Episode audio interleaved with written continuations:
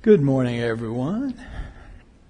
Here we are again, and I am really, really glad to be here with you all. I want to start off by reading uh, the primary reference verses. There's going to be a lot of verses today that we're going to go with. It's going to be a wild ride, but it's okay. So, you're just strapped into a roller coaster, right? We're going up to the first hill. It'll be, it'll be all right. I promise. Let's stand and read just this introductory verse from Acts 2, starting in verse 22. This is Peter speaking. I know these words are familiar, but they're everything to us. Just like the songs we just sang. Christ is everything. And Peter says, Men of Israel, hear these words. Jesus of Nazareth, a man attested to you by God with mighty works and wonders and signs that God did through him in your midst, as you yourselves know. This Jesus, delivered up according to the definite plan and foreknowledge of God, you crucified and killed by the hands of lawless men. God raised him up, loosing the pangs of death, because it was not possible for him to be held by it. So you may be seated. Um, first of all, did you complete your homework assignment I gave you? Did you diagram on paper a day in your life? It's kind of scary, right? So you may be too afraid of what it might have shown on how you spend your time, but that's okay. I'm an easy grader, and I do assign extra credit. However, I uh, was thinking about this. I hope you know, you won't mind if I go over a little bit today. I may not, but I might. I hope you don't mind that. I, I'll ask you this. Will there be any clocks in heaven? Will there be any watches, iPhones, anything like that? That's a, that's a rhetorical question. I ask a lot of these to make you think and engage with me. Okay? So, where we're going with this is that in, the, in this recent past period of time as a church, our pastor's been leading us through the book of Romans, through the total life guide of becoming a living sacrifice, how we function as the mem- many members of the one body appropriately administering the gifts of grace, and most recently, detailing what the marks of the true Christian are. And I want to do a brief, and you can laugh when I say brief, review of who we are. We need to take a time out and, and remind ourselves who we are and why this area of Scripture that we're in as a church in Romans 12 is so vitally important. So I want to look together at some of the answers to the why question, why, and other, several other types of questions. For example, just briefly, why is it important to stay focused on Christ and holy living? How do we meet the challenges of sin and temptation? Why is it important to not get discouraged with the trials of life and why we never give up? What are the rewards and much more? So, in, in looking at a unifying theme to all this that ties it all together, a theme of encouragement, if you will. I can think of no better reminder for us today than the concept of the reunion. It may not be familiar. That's an area that is rarely touched on, if at all. Um, and it, we'll do it in the context of two different layers. So, first, you know, we can confidently know and say and agree that there was a separation of mankind from the Father due to sin. Then there was a separation that occurred between Christ the Son and the Father due to the sinful fall of mankind and the God ordained need to rectify it. And biblically, Bible logic dictates that since there has been these type of separations, there had to be reunions. Think about this. Where can you find it in Scripture? The reunion between God and the Son and the reunion between us and Christ and God? Where is it? We'll look into it. Uh, second, We, the bride of Christ, as stated, became separated from him spiritually, and on this side of eternity, we remain physically separated from his direct presence. But we are in him spiritually. One day, we'll also have that glorious, complete reunion to look forward to this. Now, think about this. How should this inspire you? Think about that. And I want to review again who we really are, consolidate our status in God's creation, and give you hope and inspiration in order to join the level of Paul's passion as he started Romans 12. He's basically saying, for goodness sakes, pay attention, right? He's shouting at us. So let's open up this study today in prayer. Let's pray here. Father God, um, we, um, your people, stand in a posture of gratitude and humility before you. We, yet in Christ, continue to sin, and we are completely sorry, Lord Jesus, that you had to deal with it, but we are grateful that you did. Only you would have the strength to resolve it. And I pray, Father, that you would show us today how you use temptation to shape us into the image of your Son. And it can be a tool that you use, Father, in a positive way if we just deal with it rightly. So I pray that you would join our hearts and minds together. Let us be focused on you like a laser. I pray that in my weakness, you would let your strength be seen. Set this sinner aside and let your will and your glory shine through like a pencil in your hand for your glory, your glory alone, Father.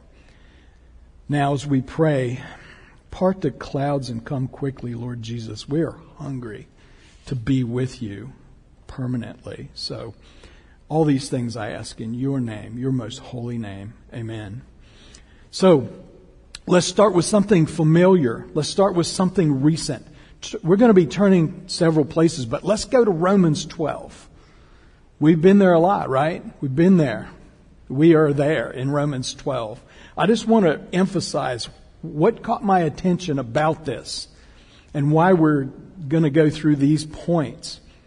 Remember, Romans 12:1, you know, we we are a living sacrifice. Paul's saying, pay attention.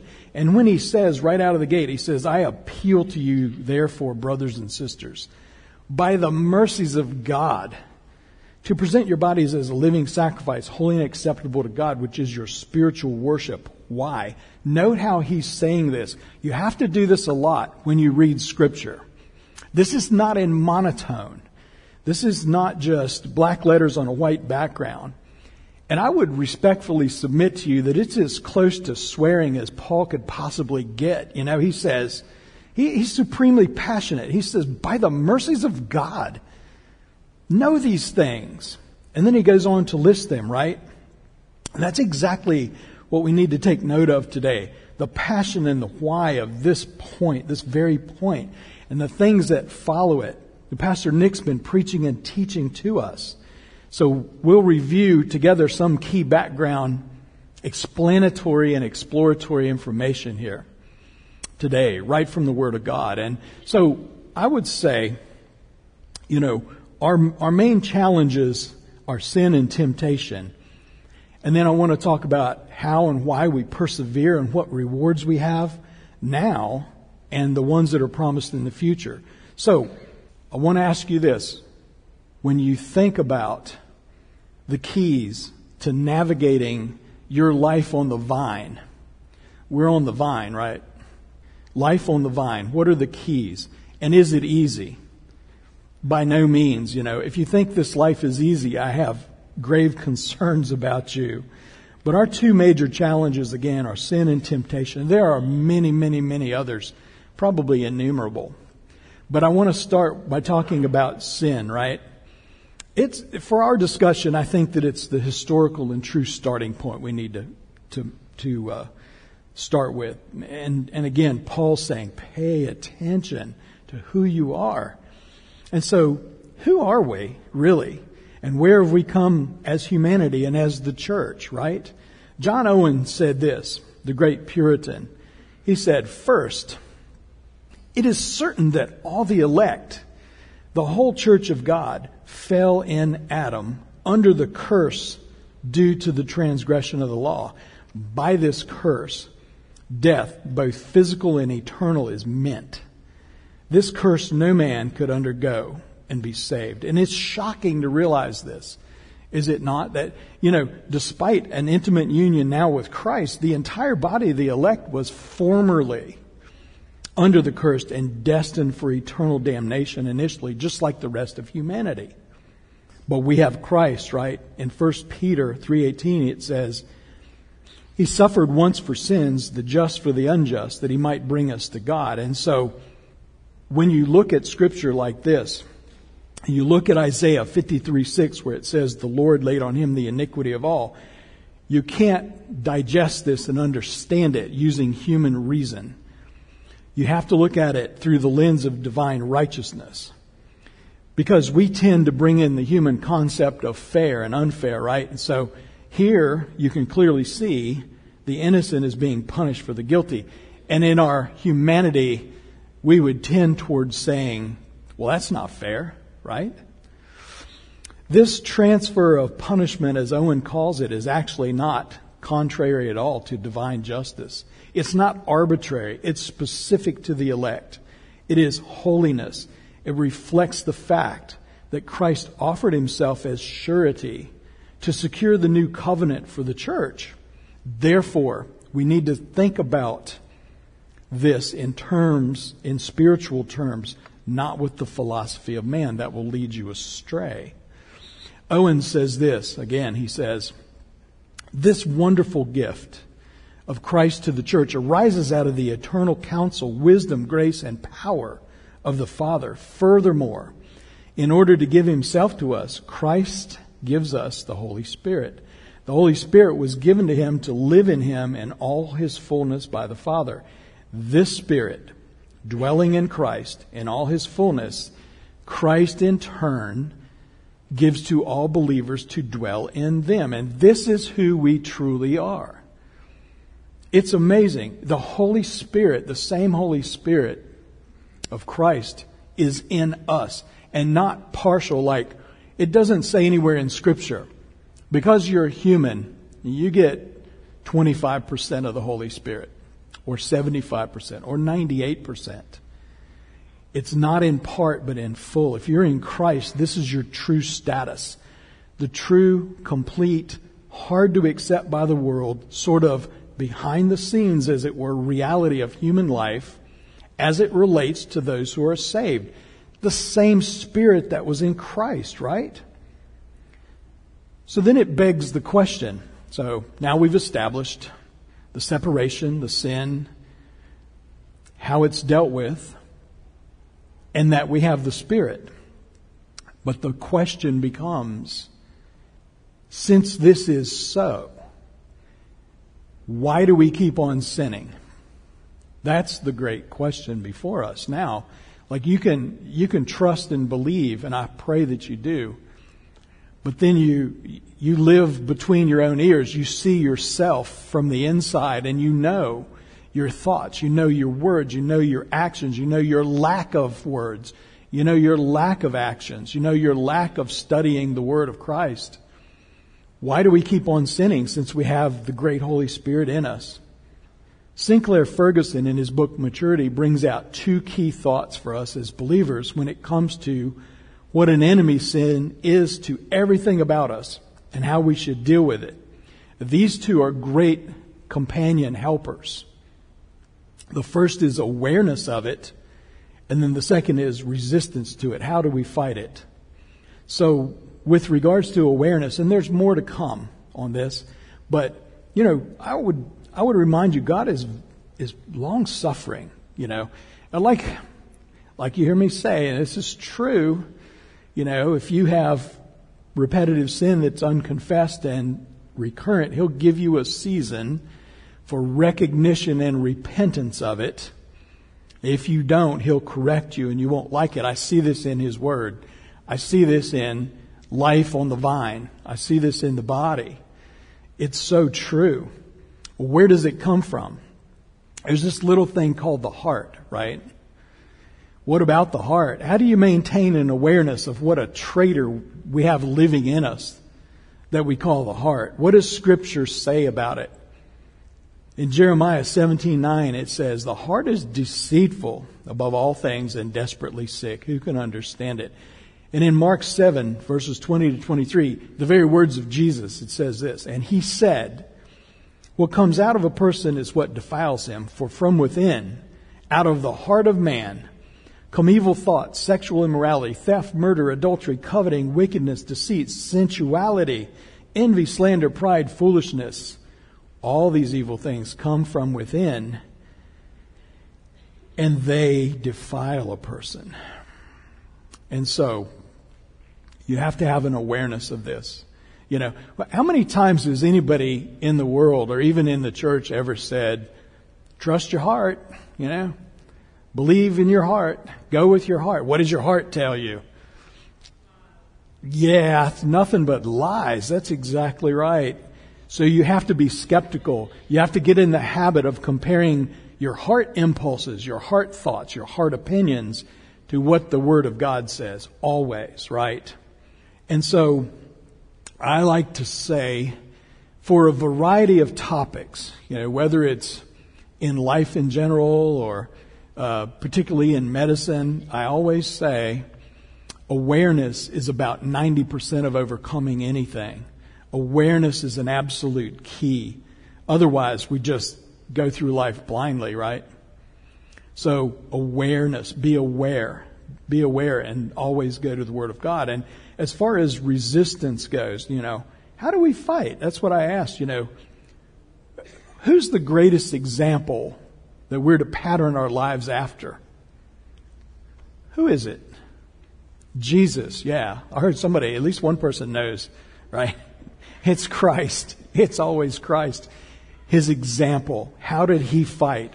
Remember when he was taken into the wilderness to be tempted by the devil?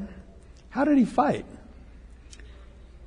Yes, the Word of God. He says in Matthew, you see this in Matthew 4 predominantly. But he answered the devil, It is written, quotes the Word of God. And again, Jesus said to him, Again, it is written. And then finally he said, Begone, Satan, for it is written. And so we fight in his strength with the whole armor that he has provided to us. There are instructions in the Word on how to do this. But we struggle because we fight in our own strength a lot of times, trying to use logic and reason and philosophy and the advice of well meaning people. But there's instructions in the Word, right? In Psalm 119, 110, it says, I, you know, they, they've laid a snare for me, but I do not stray from your precepts. It's my total life guide. In Ephesians 6:17, you know these words. You know this, the armor of God, right?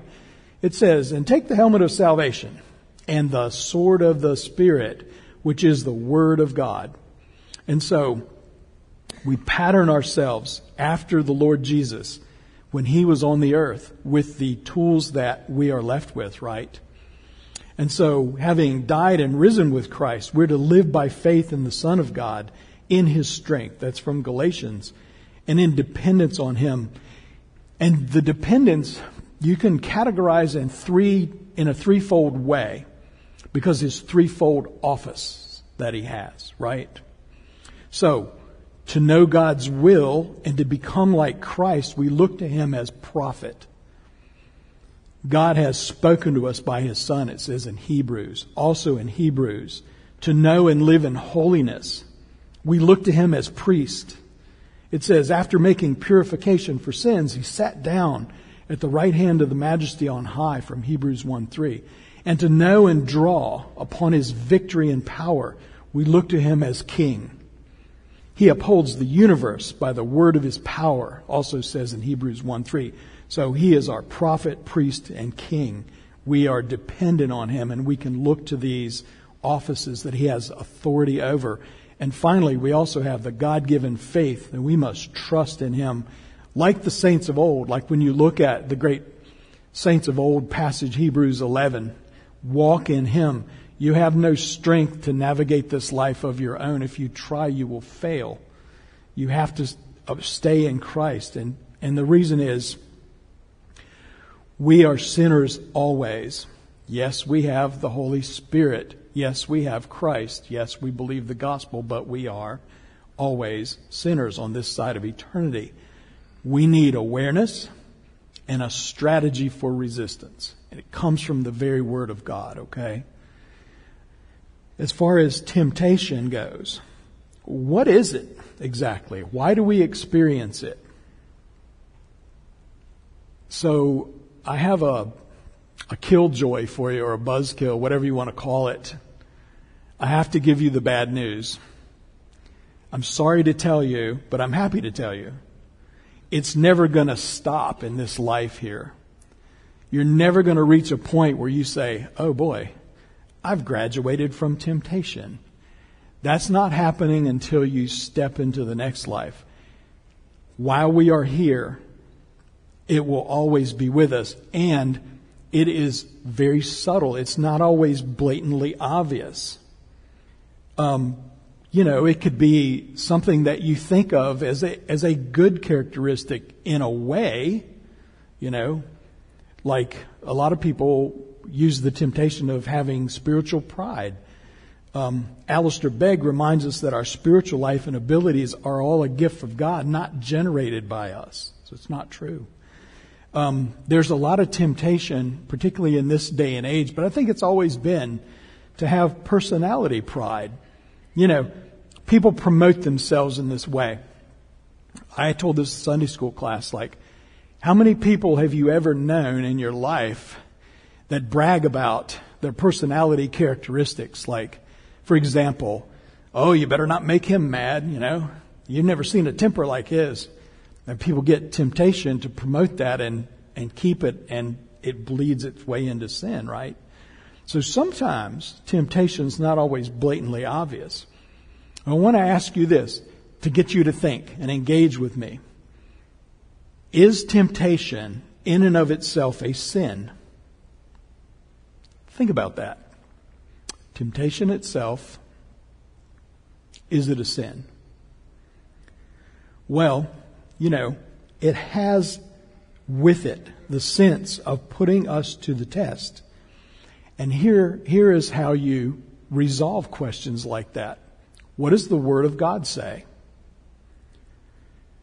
Since Jesus himself was tempted, temptation itself is not a sin. What we do with it can lead to sin.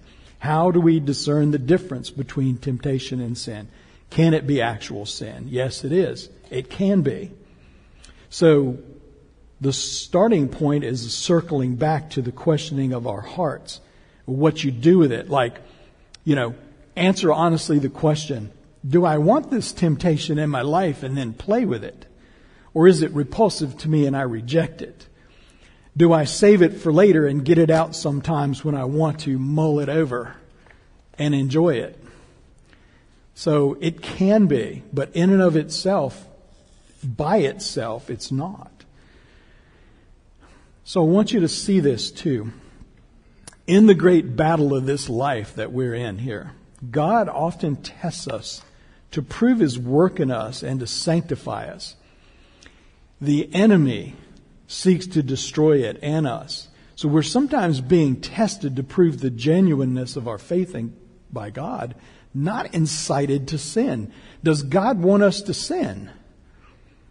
I'd say no. Did he want Jesus to sin? Of course not. Right? So here's a point of clarification because I know some of you are probably connecting the dots. Those of you that's been in my Sunday school class, you're cheating because you already know this, but it's okay. I'll, I'll, ignore it. um, what about the Lord's Prayer? What does the Lord's Prayer, what does Jesus say there? Lead us not into temptation, deliver us from evil, right?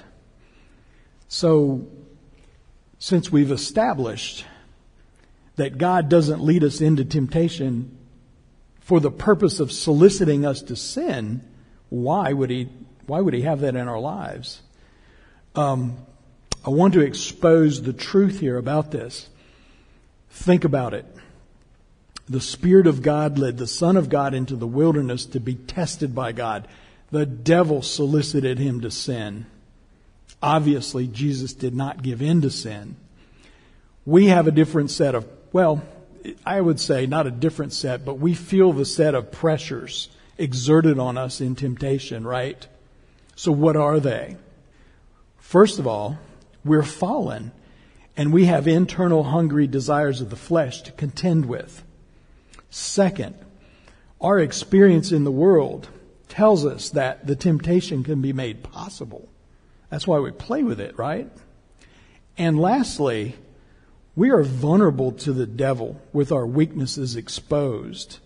Weaknesses or times of spiritual prosperity, we're vulnerable to the great enemy of God.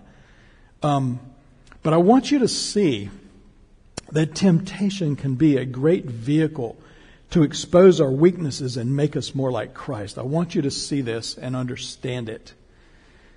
I mean, what better way could there be for God to expose our weaknesses and make us more like Christ than to have them come out blatantly to us? We'll go over that more in a minute. Um, we just don't always see it that way, right? So how does it actually work? I know Sinclair Ferguson lists occasion, like when does it happen most, progress, like how it, how does it usually progress in steps, and then what can be the potential harvest, right? So as far as the occasion, again, like I just said, times of spiritual prosperity draw Satan's attention. Consider King David. But I want you to think about this. You, you know, don't let that just, that should not discourage us from being obedient to the work we're called to, right? Like, it, the natural human tendency would be, well, I really don't want to do that type of ministry because I'd rather just hunker down and not get attacked by the enemy. That is not it at all. We're in the strength of Christ. Conversely, in times of spiritual weakness, too, we can get caught off guard that way. Simple obedience and daily conformity to God's will is one of our most important safeguards and tools. Go to His Word. And then how does it usually progress? Um, it, it usually happens through stages. You know, if it was a direct end of the line confrontation, it would be recognizable. It wouldn't work, right? And Ferguson lists aggravation, deception, captivation, you can add a lot more baby steps than that. There's a, there's a progression. It sneaks through the back door. Again, consider the example of David and how temptation built, but he allowed it. He promoted it. He played with it. He willed it to happen. But always, like, count the potential cost, both short term and long term. David experienced months of spiritual separation from God and a lifetime of shame.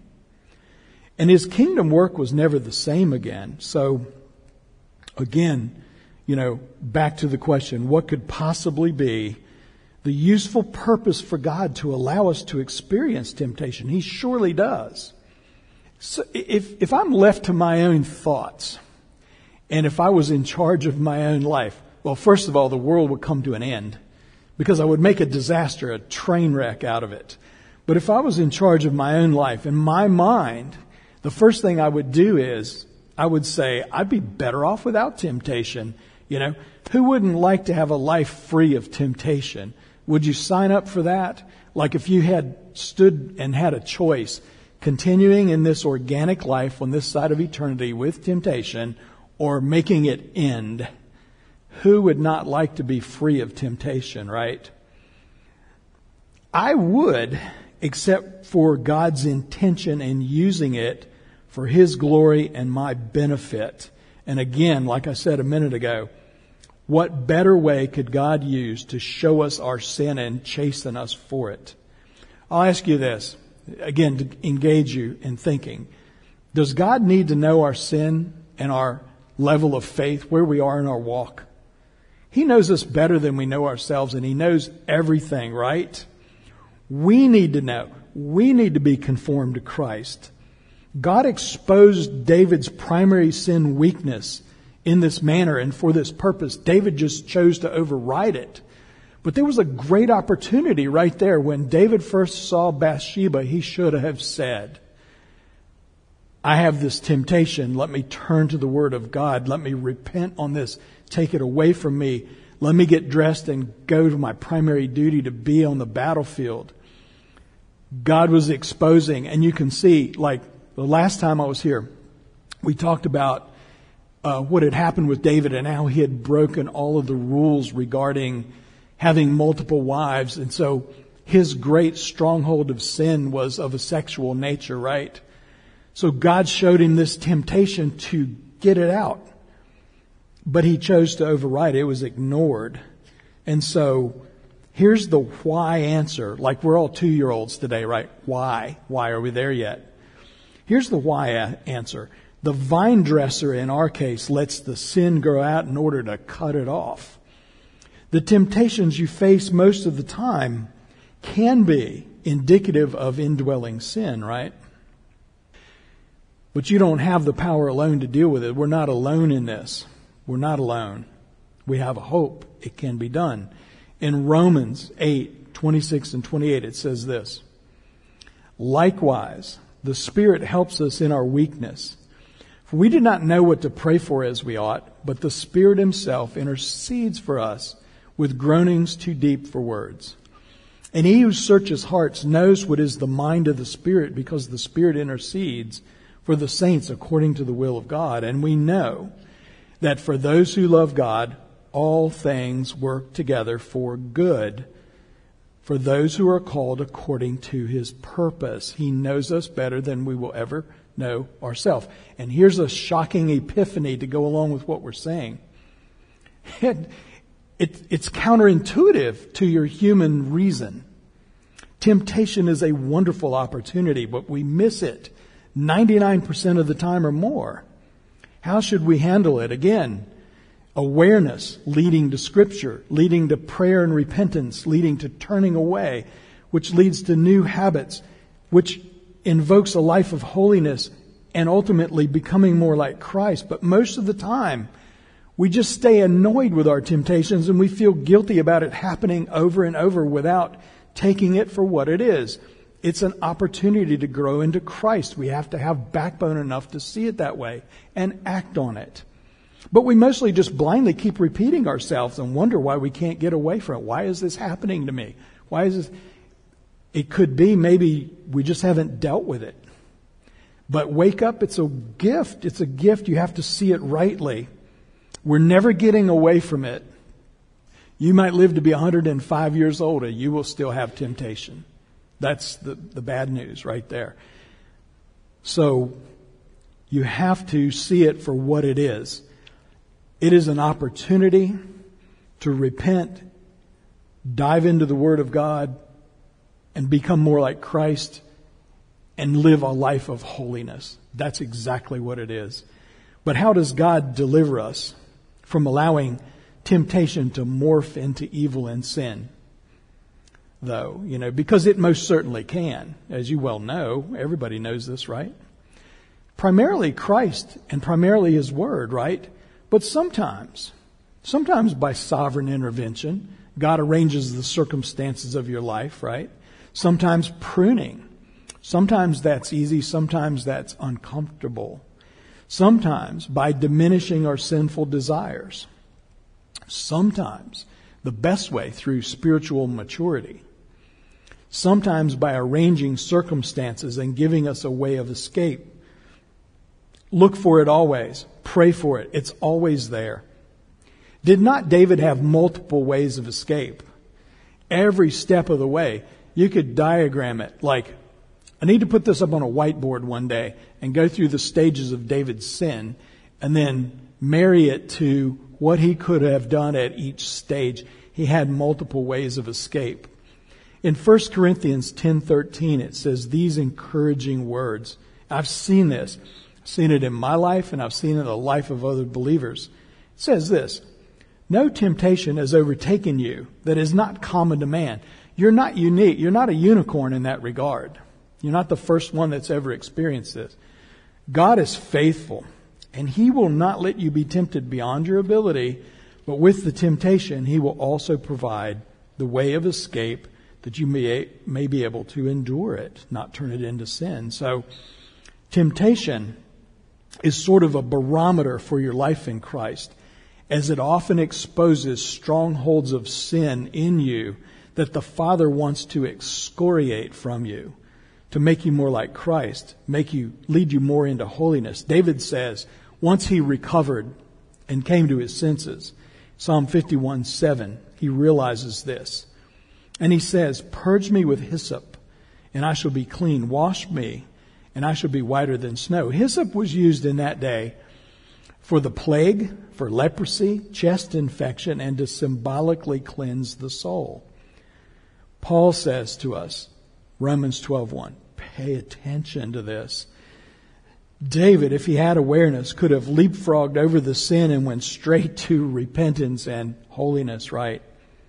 So, sin and temptation are the two biggest challenges we face, face I would put out there to you today. The two biggest challenges. But let's talk about the ultimate why, the ultimate reward. And first, though, I want to talk about a little bit about perseverance. Why not just give up? Have you ever felt like just giving up? Everybody does from time to time, and it's just, we're only, I hate these cliches because they smack of human reason. Now, I want to say we're only human, right? That's ludicrous. That's an excuse. That's not biblical.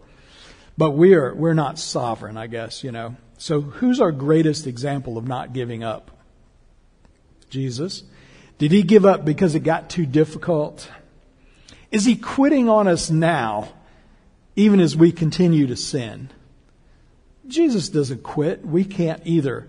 Paul reminds us in Philippians 3 12 to 14, he says, Not that I've already obtained this or am already perfect, but I press on to make it my own, because Christ Jesus has made me his own. Brothers and sisters, I do not consider that I have made it my own, but one thing I do.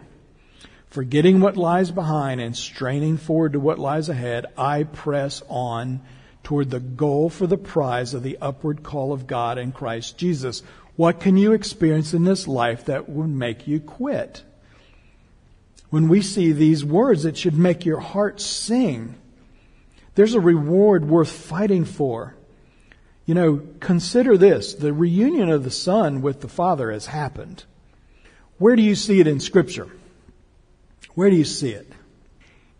The answer is just like the sovereignty of God and salvation, it's everywhere. It's everywhere. Once you wake up to the concept of the reunion between the Son and the Father, you start to see it. It shows up. It's hidden in plain sight, as it were. Right? Let's walk through some verses together, and I want to show this to you. But I will say this, because I've thought about this for a long, long time. It's not explicitly, literally illustrated in Scripture, and I would argue that it's likely too intense, it's too personal for us to fully fathom with our human limitations. Um, but if there was a separation, there had to be a reunion, right? There is, and you can see it. 2 Peter 1:17 says, "For when he received honor and glory from God the Father, and the voice was borne to him by the majestic glory, this is my beloved son, with whom I am well pleased." Part of it there.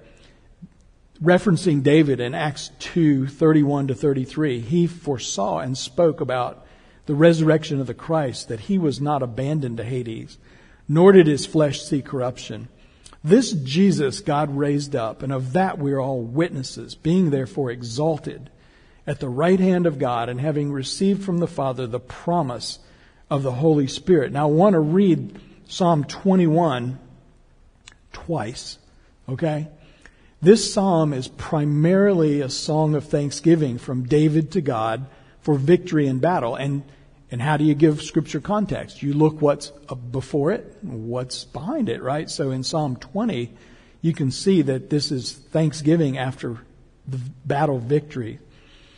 And so these verses, though, have dual application because remember, David was a type of Christ, right? And it, it's, it's crazy to think that these are these verses are applicable to David's descendant, Jesus, David's physical descendant. David is Christ's spiritual descendant, right? When it flips. Um, let's read this. Think about, think about King David first, and, and then I want to reread some of these verses with the Lord Jesus in mind in the context of the reunion be between the Son and the Father. So, he says this, O Lord, in your strength the king rejoices, and in your salvation how greatly he exults. You have given him his heart's desire and have not withheld the request of his lips. Selah. Pause, think, meditate. Think about that. For you meet him with rich blessings. You set a crown of fine gold upon his head. He asked life of you. You gave it to him, length of days, forever and ever. His glory is great through your salvation. Splendor and majesty you bestow on him, for you make him most blessed forever. You make him glad with the joy of your presence. For the king trusts in the Lord, and through the steadfast love of the Most High he shall not be moved. David. Now let's backtrack. Think about Christ. These are applicable to him. I was going to start at verse 3, but in true West Salem fashion, maybe I'll just start back at verse 1 again. O Lord, in your strength the king rejoices. Father to the Son, right? And in your salvation, how greatly he exults, bringing many sons to glory. You've given him his heart's desire to have a people, right? And have not withheld the request of his lips. Pause and think about this. For you meet him with rich blessings, and you set a crown of fine gold upon his head. He asked life of you, you gave it to him, length of days forever and ever. His glory is great through your salvation. Splendor and majesty you bestow on him, for you make him most blessed forever. You make him glad with the joy of your presence, for the king trusts in the Lord. And through the steadfast love of the Most High, he shall not be moved.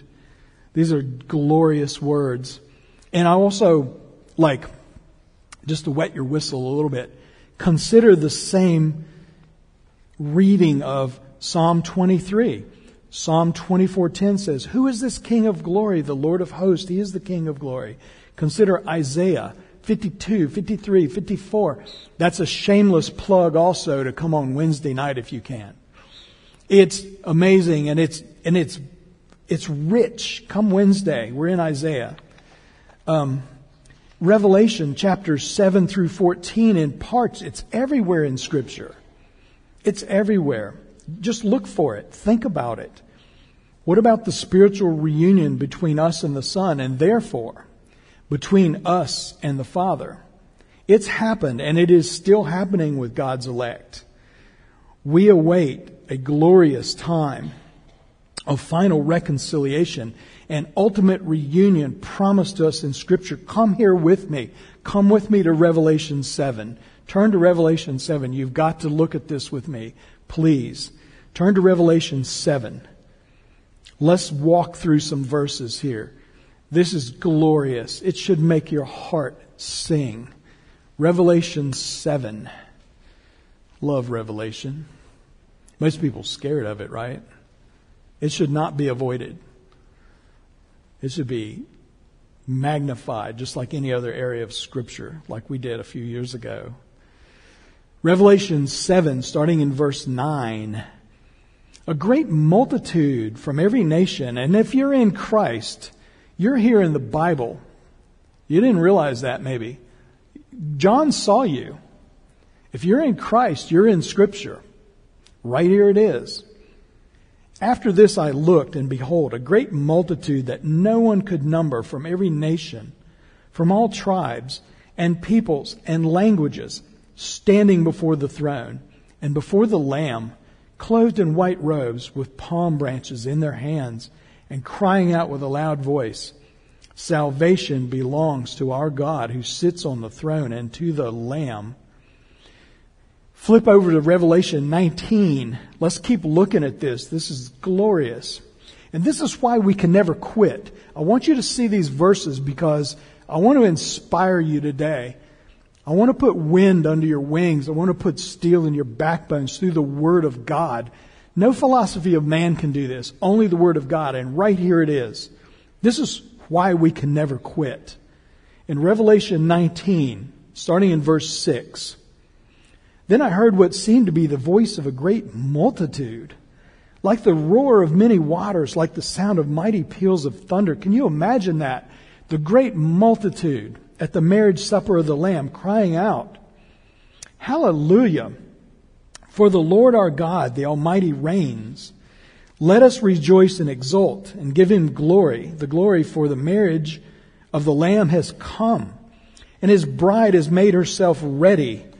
It was granted her to clothe herself with fine linen, bright and pure. For the fine linen is the righteous deeds of the saints. That's why we can't quit, right? You'll be there if you're in Christ. You will be there. And every other consideration that you struggle with right now will evaporate when you see Jesus' face. Go with me to Revelation 21. We're on a roll here. I want you to see this. This is our double why. This is the answer to the two year old's questions. Are we there yet? And why? Why? But why? But why? But why? This is our double why. This is the final ultimate reunion. It says this. John writes these words. Then I saw a new heaven and a new earth, for the first heaven and the first earth had passed away, and the sea was no more. I always have to say, I'm sorry, Judy, at that point. She loved the beach, right? And I saw the holy city, New Jerusalem, coming down out of heaven from God, prepared as a bride adorned for her husband. And I heard a loud voice from the throne saying, Behold, the dwelling place of God is with man. He will dwell with them, and they will be his people, and God himself will be with them as their God. He will wipe away every tear from their eyes, and death shall be no more. Neither shall there be mourning, nor crying, nor pain anymore, for the former things have passed away, like sin and temptation, right? And he who was seated on the throne said, Behold, I am making all things new. And he said, Write this down, for these words are trustworthy and true. And he said to me, It is done. I am the Alpha and the Omega, the beginning and the end. To the thirsty, I will give from the springs of water of life without payment. The one who conquers will have this heritage, and I will be his God, and he will be my son, my daughter. So let me ask you this. Do you want to bail out now from this life in Christ? Do you want to quit? This should, again, this should make your heart sing. These are glorious words. This is an answer to all the whys. This is why we persevere. It's done. It's covered. We're covered. It has already occurred because of the will of God, right? So, what are the risks we face? There's a lot of risks, right? There's heresy and apostasy and eternal separation because there will come a day when God Himself will command that the gospel is shared with humanity one last time. You see that. Revelation 14 6. It won't be some missionary in some lost people group. It won't be a human. It will be God Himself that shares the gospel the last time. Then the end will come with the reconciliation of all things. So for those that are lost, the most important thing to realize is that there's a huge and everlasting risk to rejecting the gospel and rationalizing, as people do, that you might have one last chance before dying to believe it. It's the highest level of risk for human beings. Don't take it. I would encourage you to act now. For those of you that are in Christ, I would remind you that you're called to a higher standard, a higher standard of conduct in every corner of your life. You represent King Jesus. Everything matters. Everything counts. All of your activities, the actions you take, the way you treat waitresses on Sunday, the, the things you say, the opinions you have, the things that you spend your time on, it matters. And so, to summarize a little bit of this, again, Romans 12:1, Paul is just adamant. He is passionately telling us to pay attention to this and the verses that follow. This is your total life guide. This is who you are. This is how you are to relate to one another, and to conduct yourself. And through the Spirit of Christ, you should be this way. But we're constantly challenged by sin and temptation, right? We were separated from God. Jesus was separated from the Father, but Christ has reunion with God, and now we have reunion with the Holy Trinity through Christ. It's costly, but it's not complicated, right? We have to become a living sacrifice. What do we say? To God alone, the glory, right? Sola Deo Gloria, right? God alone. We are a living sacrifice for His glory. And we have been giving, given the gifts of grace. We call it sola gratia, right? We have the fullness of the indwelling of the Holy Spirit, not a partial portion. You have the entire Spirit. You don't have part. So you, you have His work. He's brought you the faith to believe from the Father, and it's only faith, right? Sola fide. We have the complete counsel of God in His completed Word by Scripture alone, sola scriptura. And our lives display the marks of the true Christian if we are in Christ, because it's Christ, Christ, and by the way, it's only Christ, it's always Christ. He is our true life, solus Christus, right? So we're not called to fail. We're not called to quit. We're not called to despair. These are not options for those of us that possess the strength of Christ. We have to persevere.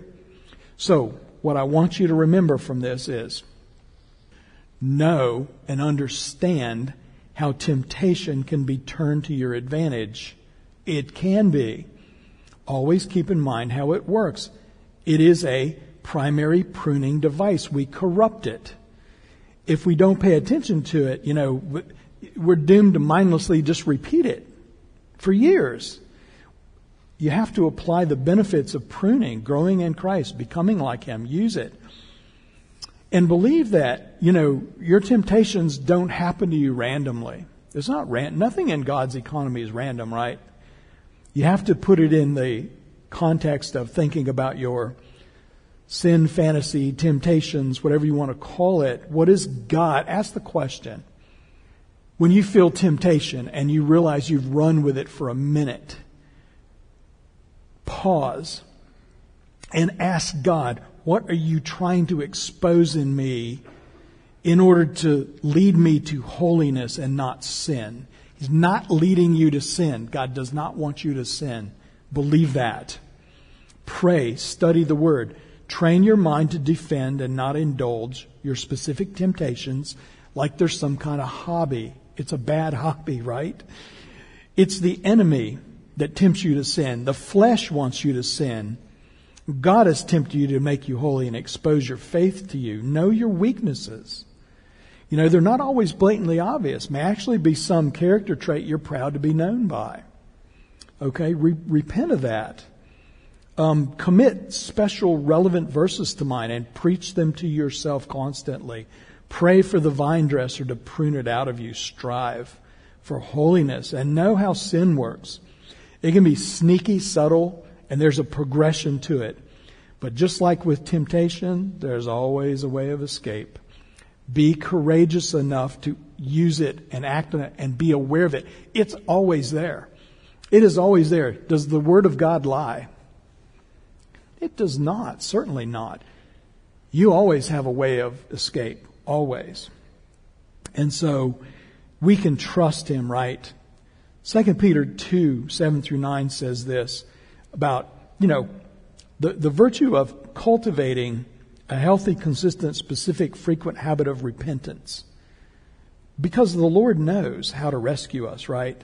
You can't do general repentance. So many times, you know, you can't just pray, forgive me my sins. All right? I would encourage you to pray as specifically as you can. He's faithful to forgive, and you don't need to approach him shy or embarrassed. He already knows. Do you think that there's something in your life that God doesn't already know? He knows everything. He knows more about you than you will ever know about yourself, but we can trust him. It says this in 2 Peter.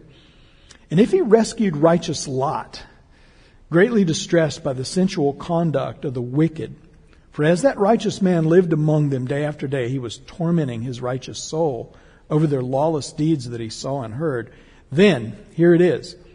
The Lord knows how to rescue the godly from trials. Okay, He is faithful. He is trustworthy. Be specific as you can. He already knows. There's great reward in obedience. There's great reward in holiness. There is the ultimate reunion coming. Our reunion is not yet completed.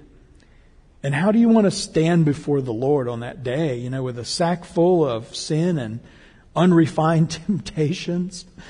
It won't be that way.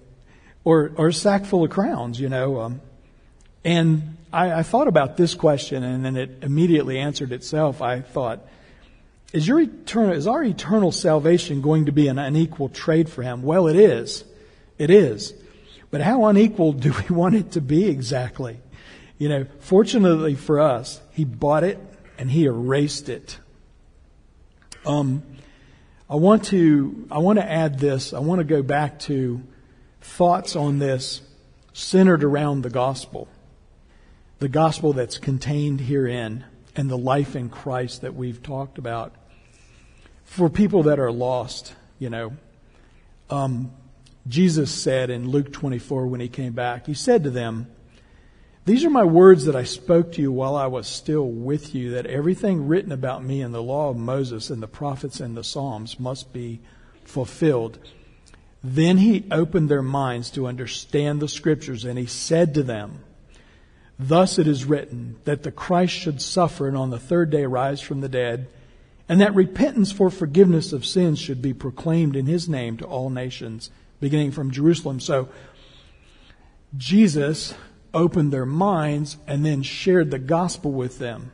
My prayer for everyone who does not yet know Christ is that the Holy Spirit of God would open their minds to understand the effective call of the gospel, give them the faith to believe. You just have to trust and believe that it's all true. Jesus said this on a deeper level in John 5, 39 and 40. You search the scriptures because you think that in them you have eternal life. And it is they that bear witness about me, yet you refuse to come to me that you may have life. Come to him now. If you're not in him, come to him now or risk forever trying to bear the wrath of God. You can't do it. You can't. You have to believe and repent and trust. And I would encourage you to compose your own prayer to him. He's faithful. He will run to you take a baby step towards Him, He will run to you. For those of us that are saved in the midst of this discussion we've had today, I want to give you even more encouragement from the Word of God from 1 Peter 5. He instructs us thusly Be sober minded, be serious, be a student of Scripture, be watchful. Your adversary, the devil, prowls around like a roaring lion seeking someone to devour. Resist him, firm in your faith, knowing that the same kinds of suffering are being experienced by your brotherhood throughout the world. Everyone in Christ that has ever been or ever will be will live the same type of life, right? And after you have suffered a little while, because it doesn't compare to the glory to come to be revealed in you, the God of all grace, who has called you to his eternal glory in Christ, will himself restore, confirm, strengthen, and establish you. To him be the dominion forever and ever. And then the very words of Christ. I want to encourage you that you don't have to stand alone. You can't. You cannot stand alone. Jesus said this in Matthew 11, verses 28 to 30. Come to me all who labor and are heavy laden, and I will give you rest. Take my yoke upon you and learn from me, for I'm gentle and lowly in heart, and you'll find rest for your souls. For my yoke is easy and my burden is light. So there's encouragement, there's instruction, there is an explanation for the things that we experience in this life. It's right in front of us. Be a student, study and pray. Be, be consistent and faithful in that. Um, I'm going to wrap this up. Now, see, I didn't run over. The roller coaster just came in, right? We, we just, we looped the loop and then came into the starting point again, right? See, I didn't, I didn't run over, but I could have. Um, anyway, I want the uh, worship team to come up, the elders, and we'll prepare to close this service as I pray, Father. Let's pray. I pray, Heavenly Father, that you would use temptation in our lives for your holy purpose. Prune us. Make us more like Christ. Forgive us our sins. Help us to be determined to consistently, specifically repent. Let us live in the rewards you have made. They are here and now. They are forever. You are the Alpha, the Omega. In you, time doesn't exist, so it is already set in stone. Give us an, a heightened awareness of what we do so we don't just blindly go through life. Give us your word. The example of our Lord and Savior is right in front of us. And for the lost, I just pray, believe and come to Christ. It's as simple as that. And for those that are saved, walk in Christ. Abide in Him. Abide in His Word. And that's, that's all we need to do. Now, I know it's not easy and I know it's not simple, but I, but it's worth it. So I, I pray, Father God, that you would, you would be with us in this life, that you would help us to navigate it, and that you would be glorified in all that we do, all that we think, all that we say, all that we feel. Every part of our lives is yours because you're worthy. I thank you for this opportunity, and I pray that you'd be with us now as we mull this over in the days to come. For your glory and for the sake of Jesus and his suffering. It's in his name that I pray. Amen.